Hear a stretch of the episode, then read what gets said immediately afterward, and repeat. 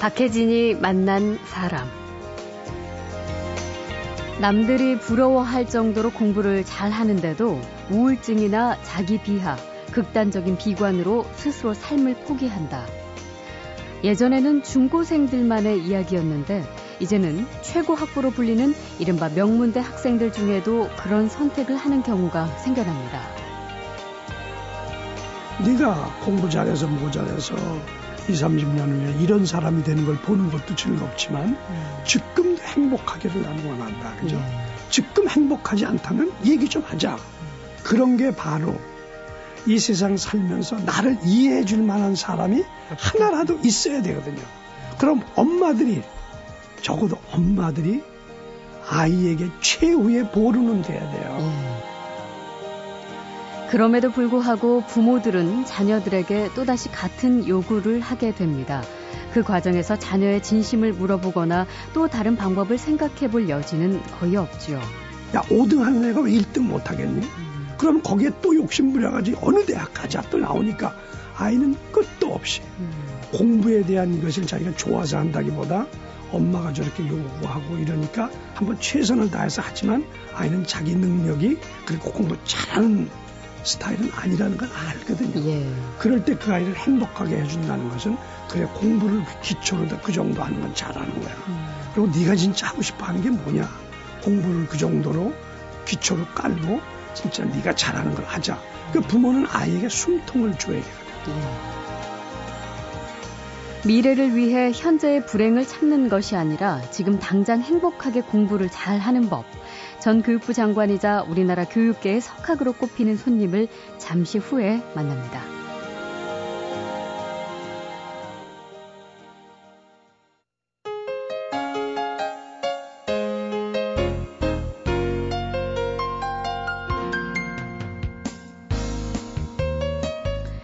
4학년에서 6학년에 해당하는 우리나라 초등학생들 중에 자신이 행복하다 라고 답변한 아이는 4명 중에 1명도 채 되지 않았다. 참 많은 사람들을 씁쓸하게 했던 설문조사 결과가 있었죠. 하지만 부모 입장에선 여전히 어릴 때 좀 힘들어도 참고 열심히 공부해서 나중에 성공하면 행복해진다. 이런 생각을 바꾸기가 어렵고 그래서 또 아이들이 불행하다고 한들 어쩔 수 없으니까 견뎌라 라는 얘기를 계속 하게 됩니다. 그런데 과연 그렇게 해야 되는가? 그것이 맞는 방법인가? 많은 교육학자들은 그렇지 않다는 연구 결과를 내놓고 있는데요. 오늘 모신 손님은 우리나라 교육학의 손꼽히는 석학으로 교육부 장관을 지낸 서울대학교 문용린 교수입니다. 최근 30년 연구를 종합해서 아이들 교육법에 관한 저서를 발표하셨습니다. 만나보죠. 어서 오십시오. 네, 안녕하세요. 네, 참 이런 설문조사는 접할 때 기성세대들이 많은 반성을 하게 됨과 동시에 앞으로 우리 아이들 교육에 미래가 있는 것인가라는 우려도 같이 되는데 아이들이 정말 자기가 행복하다고 생각하지 못한다. 이제 학자시니까요. 네. 이 결과 보고 어떤 느낌 받으셨어요? 그러게 말이에요. 이게 이제 그 뭐 몇 사람 해본 것이 아니라 예. 나라 국가 정책 기관에서 아, 중국, 일본, 한국의 같은 연령층의 아이들한테 설문을 해본 거거든요. 네. 학생 수단 4,500 정도 되니까 상당히 신뢰성이 있어요. 예. 거기에서 당신은 지금 행복하냐, 너는 지금 행복하냐, 매우 행복하다, 뭐 좀 행복하다, 뭐 그저 그렇다. 이렇게 봤을 때 행복하다라고 대답한 그 비율이 중국이 제일 많고 그래요. 일본이고 한국이 제일 낮아요. 예. 한국에 그래도 행복한 편이다라고 얘기하는 사람이 70% 정도뿐이 안 돼요. 음. 중국은 90%, 예. 일본은 85%에 가깝거든요. 음. 근데 중요한 사실은 이게 성인들의 설문 대답이 아니라 아이들의 대답이라는 그렇습니다. 거죠. 예. 결국 성공해서 행복한 게 아니라 행복한 삶이 성공한 것이다. 이런 쪽으로 생각을 전환해야 한다는 말씀을 아주 핵심적으로 하셨어요. 예. 그래요. 우리가 이제 우리 부모님들이나 우리 기성세대의 머릿속에 사고의 패러다임이 있어요. 네. 그게 뭐냐면 네가 행복해지려면 지금 어렸을 때 중고등학교 대학 때 열심히 공부해야 된다. 그렇죠. 그죠? 예. 그러니까 행복해지기 위해서는 참고 견뎌라. 음. 자, 이것도 뭐 그렇게 나쁜 건 아닌데. 예. 유치원, 초등학교, 중고등학교, 대학 때까지는 행복이라고 하는 생각을 별로 안 했어요. 음. 그래서 행복은 그저 많은 그 노력을 했다가 인생의 후반기에 오면 네. 거둬 얻어지는 보상으로 생각했단. 말이에요. 근데 그 패러다임을 이제는 좀 바꿔야 된다. 음. 그건 뭐냐?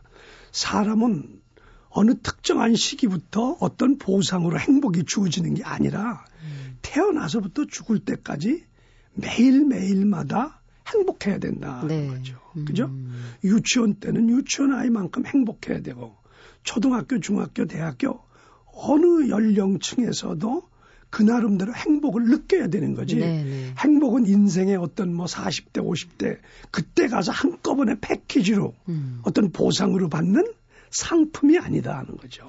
그러네요. 그러고 보니까 진짜 행복을 우리는 미래에 받을 수 있는 미래지향적인 성향. 예, 예. 그렇습니다. 그렇기 때문에 현재의 행복은 반납해도 음. 무방하다라고 그렇죠. 생각해 온 경우가 많은데 네.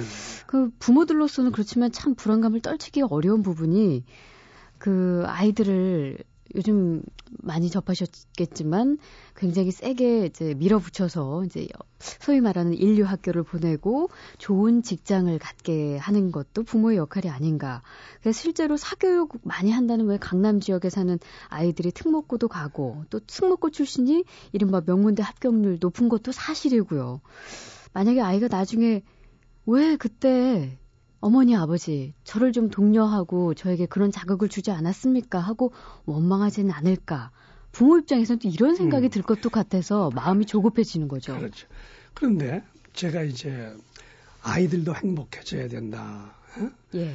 행복이 어떤 시기에 보상이 아니니까 음. 유초 중고등학교 아이들도 행복하게 키워야 된다. 예. 이러니까 이것을 받아들여서 그럼 공부시키지 말고 하고 싶은 대로 놔두면 애가 행복해지니까 그대로 두란 말이냐. 음. 천만의 말씀입니다.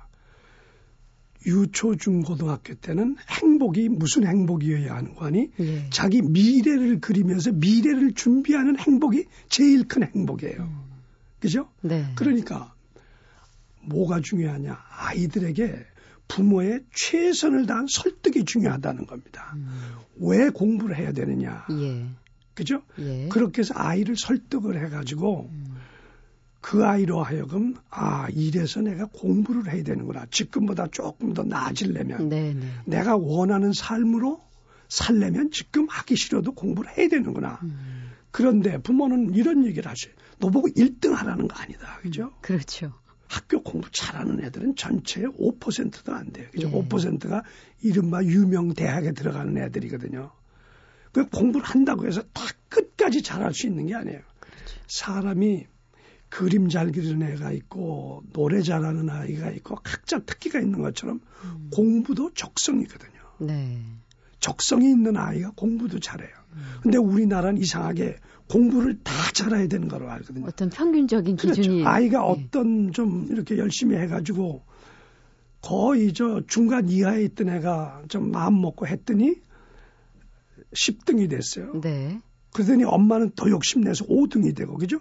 하다 보니까 어느 수준에서 얘는 참 자기 최선을 다해서 하고 공부를 즐겁게 하는구나 하면 부모는 그 행복이라고 하는 그 수준에서 멈추고 멈춰야 되는데 예. 야 5등 하는 애가 왜 1등 못 하겠니? 음. 그러면 거기에 또 욕심 부려 가지고 어느 대학 가자 또 나오니까 아이는 끝도 없이 음. 공부에 대한 이것을 자기가 좋아서 한다기보다 엄마가 저렇게 요구하고 이러니까 한번 최선을 다해서 하지만 아이는 자기 능력이 그리고 공부 잘하는 스타일은 아니라는 걸 알거든요. 예. 그럴 때 그 아이를 행복하게 해준다는 것은 그래 공부를 그 기초로 그 정도 하는 건 잘하는 거야. 음. 그리고 네가 진짜 하고 싶어 하는 게 뭐냐? 공부를 그 정도로 기초로 깔고 진짜 네가 잘하는 걸 하자. 그 음. 그 부모는 아이에게 숨통을 줘야 되거든요. 예. 그러니까 제일 중요한 건 아이들이 행복하게 스트레스도 견디고 행복하게 노력하고 그죠? 네. 행복하게 공부하도록. 예. 이게 이제 부모들의 중요한 포인트라고 저는 생각합니다. 아, 참 행복한 아이가 공부도 잘하고 성공한다라는 뭐 실제로 연구 결과도 있다고 하는데 그러면 아이들을 행복하게 한다. 이게 또 막막한 생각이 드는 게 아이들은 뭐 공부 안 해도 된다. 시험 안 본다. 많이 전혀 놀아라. 아니죠. 전혀 아니라는 아니죠. 거죠. 그래서 교수님은 아이들을 성취주의자로 만들라고 하셨어요. 근데 성취주의자요? 어, 우리 책에 제가 그 성취와 관련돼서 세 가지, 예. 네 가지 스타일을 썼어요. 네. 행복과 관련해서 성취주의자가 있고, 그 다음에 쾌락주의자가 있고, 예. 그 다음에 허무주의자가 있고, 예. 그 다음에 네 번째가 행복한 성취주의자가 있어요. 음. 성취주의자는 뭐냐? 좋다. 미래에 이런 사람이 되기 위해서 지금 현재를 희생한다. 예. 그게 지금 이제 부모들이 바라는 거예요. 네가 좋은 대학 가기 위해서는 고등학교 3년 동안 죽었다고 지내. 네. 네가 무슨 무슨 컴퓨터가 필요하고 뭐가 필요하냐. 음. 이거는 이제 부모의 성취주의자 생각이고 예. 또 아이들 중에도 그런 아이들이 있어요. 그죠? 음. 나는 하여튼 좋은 대학 가기 위해서 3년 동안 죽었다고 그렇죠. 지낸다. 골방에 갇혀서 이런 아이가 있어. 이런 아이들은 미래의 어떤 행복을 위해서 현재를 희생하는 거예요. 네. 그게 나는 우리나라 사람들이 좋게 보는 것인데 바람직하지 않다고 보는 거예요. 음. 두 번째 쾌락주의자는 뭐냐? 현재의 행복을 위해서 미래의 행복을 포기한 사람이 쾌락주의자죠. 네, 네. 그죠? 예. 허무주의자는 뭐냐? 현재도 행복하지 않고 미래도 나는 행복할 건덕지가 없어. 음. 세상을 아주 대가담하게 사는 거죠. 이 허무주의자입니다. 예. 그 다음 네 번째가 제가 얘기하는 행복한 성취주의자. 음. 그건 뭐냐? 그래, 나는 미래를 위해서 지금 공부 열심히 해야 돼. 그런데 지금 공부도 나는 즐겁고 행복하게 좀 공부할 수 없을까? 네. 이런 아이들이 있어요. 아, 그렇다면요, 진짜 그러니까 부모님들이 무슨 그런 걱정을 아이들은 하겠습니까? 그냥 죽을 둥 살둥 하고 이렇게 하기보다 예. 그 공부를 하면서도 틈틈이 시간 내서 음. 그 놀 거 놀고 이러면서도 거기서 또 활력을 얻어서 공부에 투입하고 음. 그런 아이들이 있거든요. 예. 그런 아이들이 건강한 거죠, 정신적으로. 음.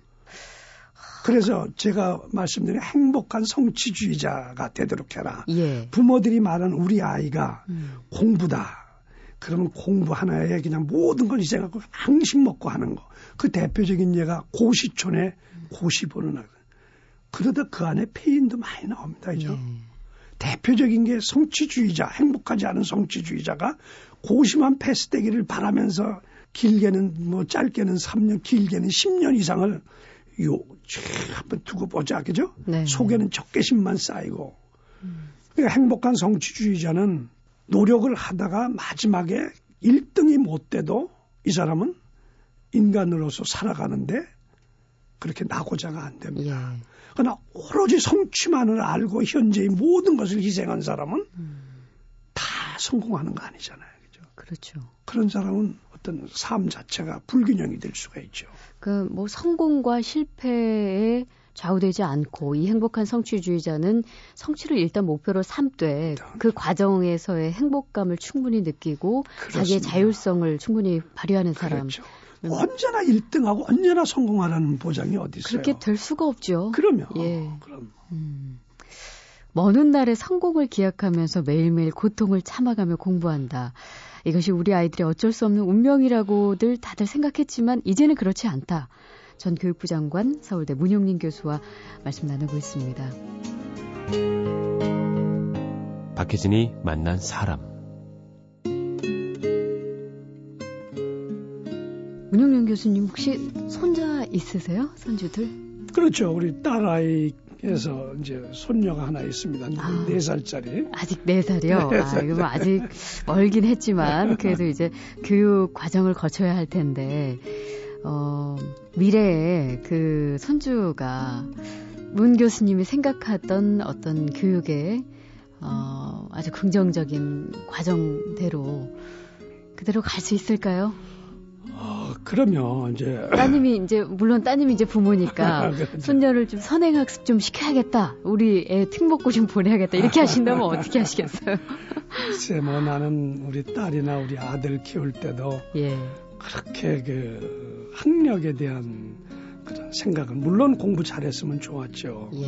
그래서 뭐 그 정도는 그냥 중간 정도는 넘어가게 열심히들 했고 뭐 어렸을 때부터 꿈을 갖기 위해서는 자꾸 이 그 독서를 많이 해야 된다라고 예. 하는 생각은 가, 가지고 있어서 네네. 아주 어릴 때부터 책을 많이 읽히자. 아. 이렇게 했는데 독서 교육 시키는 데는 둘 다 다 그렇게 성공하지는 못했어요. 음. 이게 나는 책을 많이 읽기를 예. 우리 집 사람도 그렇고 음. 책을 많이 읽기를 원해서 집에서 우리가 언제나 책을 펴들고 있었는데 아, 그것이 역효과를 일으켰나 봐. 너무 많이 보셨구나. 너무 많이 보니까 아이들이 엄마 아버지가 책 읽는 거를 예. 싫어해. 책 그만두고 자기들하고 놀아줬으면 했는데. 아, 그래요? 아마 아니, 그런 것들이 있었던 그러면은 왜 자녀들이 사실 가장 큰 롤모델이 부모라서 부모가 말씀하신 대로 그렇게 집에서 독서하는 습관 들이고 하면은 아이들도 자연스럽게 책도 보고 뭐 어떻게 하죠? 이 부분은 어떻게 해결해야 되는 거예요? 그게 이제 포화라는 것도 있나 봐요. 물리는 게. 네. 우리 딸 아이는 그런 과학적으로 이렇게 관심이 있었어요. 예. 뭐 실험하는 것도 도와주고 온 식구가 나가서 청계천 가서 코팅하는 것도 도와주고 아. 그래서 그런지 과학적으로 해서 컴퓨터 쪽으로 공부했고 예. 뭐 이렇게 됐고 우리 아들은 어릴 때부터 체육을 좋아해가지고 예. 체육을 취미로만 할 줄 알았는데 그 중학교 들어가더니 체육해서 나는 어, 학교 선생님이 되겠다. 네. 이렇게 또 마음을 굳히더라고. 음. 그래, 체육 쪽으로 공부해라 해서 음. 어, 체육 쪽으로 공부해서 체육학과로 갔어요. 예.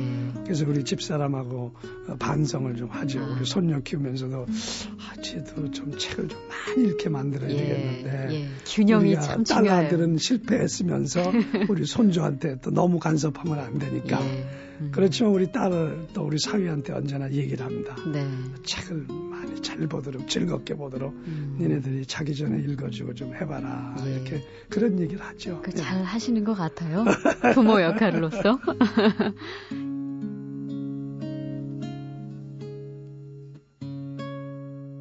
박혜진이 만난 사람. 공부 얘기를 좀 더 본격적으로 해보면 아이들을 행복하게 성장시키기 위해 필요한 것 중에 긍정적인 마인드가 반드시 필요하다. 그러면서 일본 그 아키타연의 그 좋은 예를 설명해 주셨어요. 그 아키타가 상당히 유명합니다. 제가 이제 그 교육 방송에서 아키타를 가서 다 그 취재를 하고 우리나라 저 남해에서 아키타에서 이루어진 학력의 음. 기적을 실험도 했어요. 예. 그 이제 EBS에서 그걸 이제 큰 프로젝트를 했는데 결국 그것이 아이들의 자발성입니다. 음. 부모들이 그저 아이들을 공부해야 된다라고 하는 그저 부모들의 아집으로 아이들을 그소 어, 여물 먹이듯이 끌고 온 것이 아니라 부모들과 아이들의 긴밀한 소통을 통해서 그죠? 왜 우리들이 시골에 요 조그만 학교지만 공부를 해야 되는지. 음. 그러니까 부모들의 간절한 바람을 아이들이 이해하기 시작하면서부터 예. 아이들이 달라지기 시작하는. 그 학교 내에서 교육 방식도 조금 다른가요? 다르죠. 어떻게 해야죠? 그러니까 일반적으로 무슨 시험에 나온다 뭐 이런 걸 대비하기보다 예. 아이 눈높이에서 시작하는 거죠. 음. 아이가 지금 이거를 이해했느냐. 그러니까 기초 학력을 잘 닦아 놓으니까 기초 학력을 바탕으로 아이들이 스스로 자기 주도적인 학습을 해 나가는 거예요. 네. 과외를 시키는 것도 아니고 뭐도 아니에요. 다만 부모하고 아이들하고 자주 만나고 부모들이 학교에서 자주 만나고 그래서 우리가 우리 아이들이 공부 잘하도록 우리 부모님들이 학교가 뭐를 도와줄 수 있겠는가 뭐 이런 분위기를 조성을 해놓고 선생님들이 아이를 앉혀놓고 그저 일방적으로 가르친 거라기보다 아이들이 각자 자기 수준에서 교과서를 공부해 나가기 시작하는 거예요. 그러니까 수준별 클래스라고 그렇습니다. 해야 되나요? 그렇죠. 그런 게 있는 거예요. 아이들이 그 수업 시간에 그저 선생님이 가르치는 대로 일반적으로 쫓아가는 것이 아니라 음. 아이들은 자기 교과서를 펴놓고 자기 수, 준만큼 공부를 하는 거예요. 예. 그러다가 못 알아듣고 또 선생님이 이제 질문을 하거나 뭘 했을 때 못 알아들으면 너는 몇 페이지 그걸 다시 봐야 되겠다. 음. 그러니까 다들 아이들 진도 나가는 속도가 다 다른 거예요. 아, 예.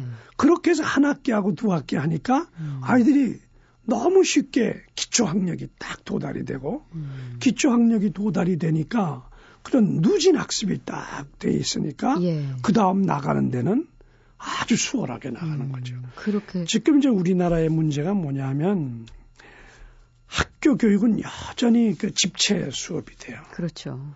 선생님들은 진도를 맞춰 나가야 되니까 음. 뭐 학생 수가 지금 이제 30명도 안 되는 되지만은 선생님은 진도를 나가야 되니까 어, 자 다들 몇 페이지 펴 여기에 있는 문제 있고 뭐 있지 자 지금부터 같이 풀어봐 뭐 이렇게 되는데 예. 그러나 아이들은 지금 거기 풀기 이전에 지금 교과서 앞부분으로 가도 이해가 안 되는 애들이 많은데 음. 지금 선생님이 펼치고 있는 그 진도를 지금 따라갈 수 있는 아이는 30명 중에서 4, 5명도 안 되는 거예요. 예. 그죠? 음. 지금 우리나라의 그 문제가 그건데 아키타가 바로 그런 포인트였죠. 예. 못하는 아이들 중심으로 돌아서 잘하는 아이한테 끌어올려주고 음. 잘하는 아이는 더 잘하도록. 근데 그거는 가르쳐서가 아니라 잘하는 아이는 자꾸 옆에서 어깨 두드려주고 너 여기까지 했으니까 넌 고등학교까지 거까지 해봐. 그럼 스스로 자기 주도적인 학습을 음. 해 나가거든요. 그러나 못 쫓아가는 아이는 선생님이 달라붙어서 하나하나 고치해줘서 빨리 음. 기초 학력이 따라가도록 해준다는 예. 말이죠. 그렇게 했더니 전국 그 학력평가에서 그렇죠. 1등을 했다는 기적이에요. 거죠. 그게. 예. 실제로 우리나라에도 그런 교육이 이루어지고 있는 곳이 있나요? 많이 있어요. 많이 있어요. 많이 있어요. 지금 이제 우리나라도 이제 혁신학교라든지 뭐 또 이제 학교별로 예. 선생님들이 이제 그 아까 제가 말씀드린 대로 어, 성적 우수자 중심보다는 이런 기초학력 중심으로 어, 전환하겠다. 이렇게 돼서 학교별로 선생님들이 좀 그 동아리를 만들어 가지고 음. 하는 학교가 여기 저그 제일 대표적인 예가 남한산 초등학교라고 예, 예. 있어요. 네. 이런 데가 지금 음. 선생님과 학부모와 학생들이 똘똘 뭉쳐서 아주 그 잘하고 있죠. 그 그런, 그런 학교가, 여러 있어요. 특별한 학교로 몇 군데가 아니라 일반적으로 보통 학교들이 다 그렇게 교육이 진행되어야 할 텐데 그 부분 좀 그런 방향으로 피... 움직이고 있다고 그렇게 믿고 싶어요. 예. 지금 예. 아이 스스로가 행복을 느끼면서 공부도 거뜬히 잘 해내는 비법 그런 게 진짜 과연 있을까 싶으시죠? 서울대 교육학과 교수인 문용린 전 교육부 장관과 바로 그 이야기를 나누고 있습니다. 어, 듣고 계시는 많은 부모님들 가장 궁금한 것 중에 또 하나가 행복하게 공부하면서 성공하는 아이로 키우는 실천법. 이게 실제로 있으시다면서 여섯 가지 프로젝트를 소개해 주셨어요. 뭐 여러 가지 이제 예. 프로젝트 있지만은 뭐 그 써놓은 프로젝트가 뭐 특이한 것들은 아닙니다. 네. 그저 부모들이 해볼 수 있는 거거든요. 예. 어, 아이들에게 좀 파격을 좀 가급적 좀 네가 진짜 공부하기 싫으면 음. 오늘 하루는 공부하지 말고 엄마랑 좀, 좀 놀아보자.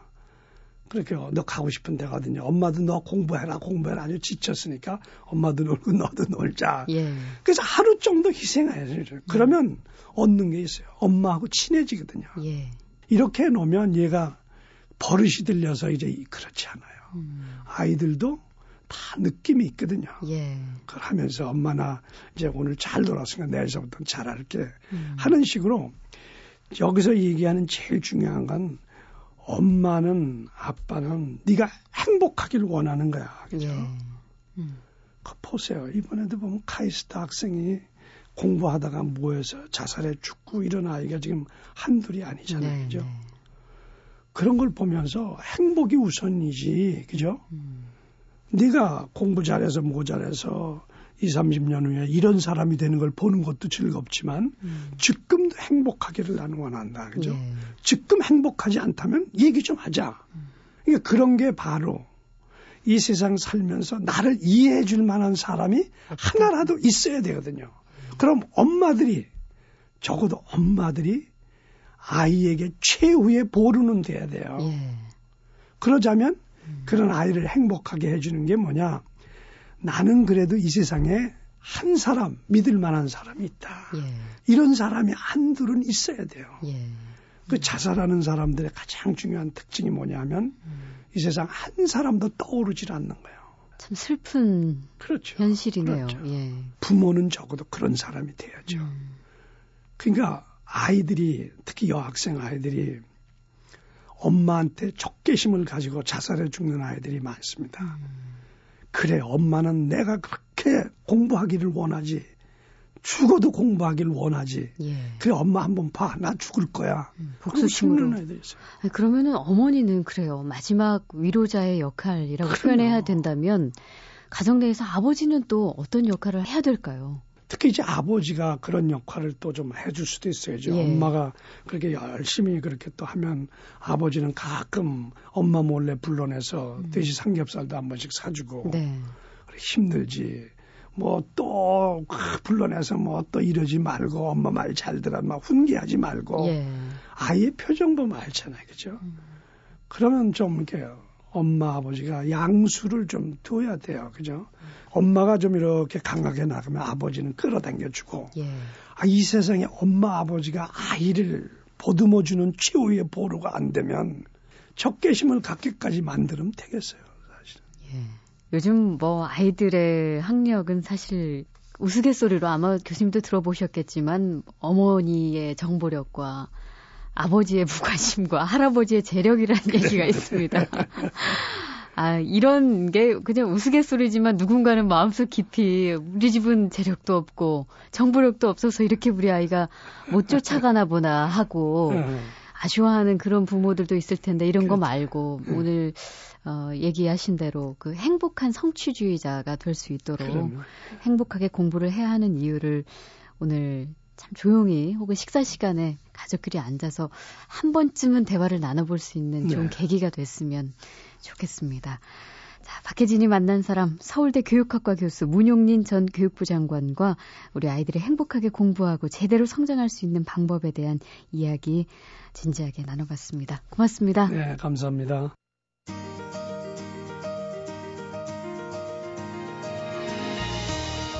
박혜진이 만난 사람. 오늘 순서는 여기서 모두 마치겠습니다. 저는 내일 다시 뵙겠습니다.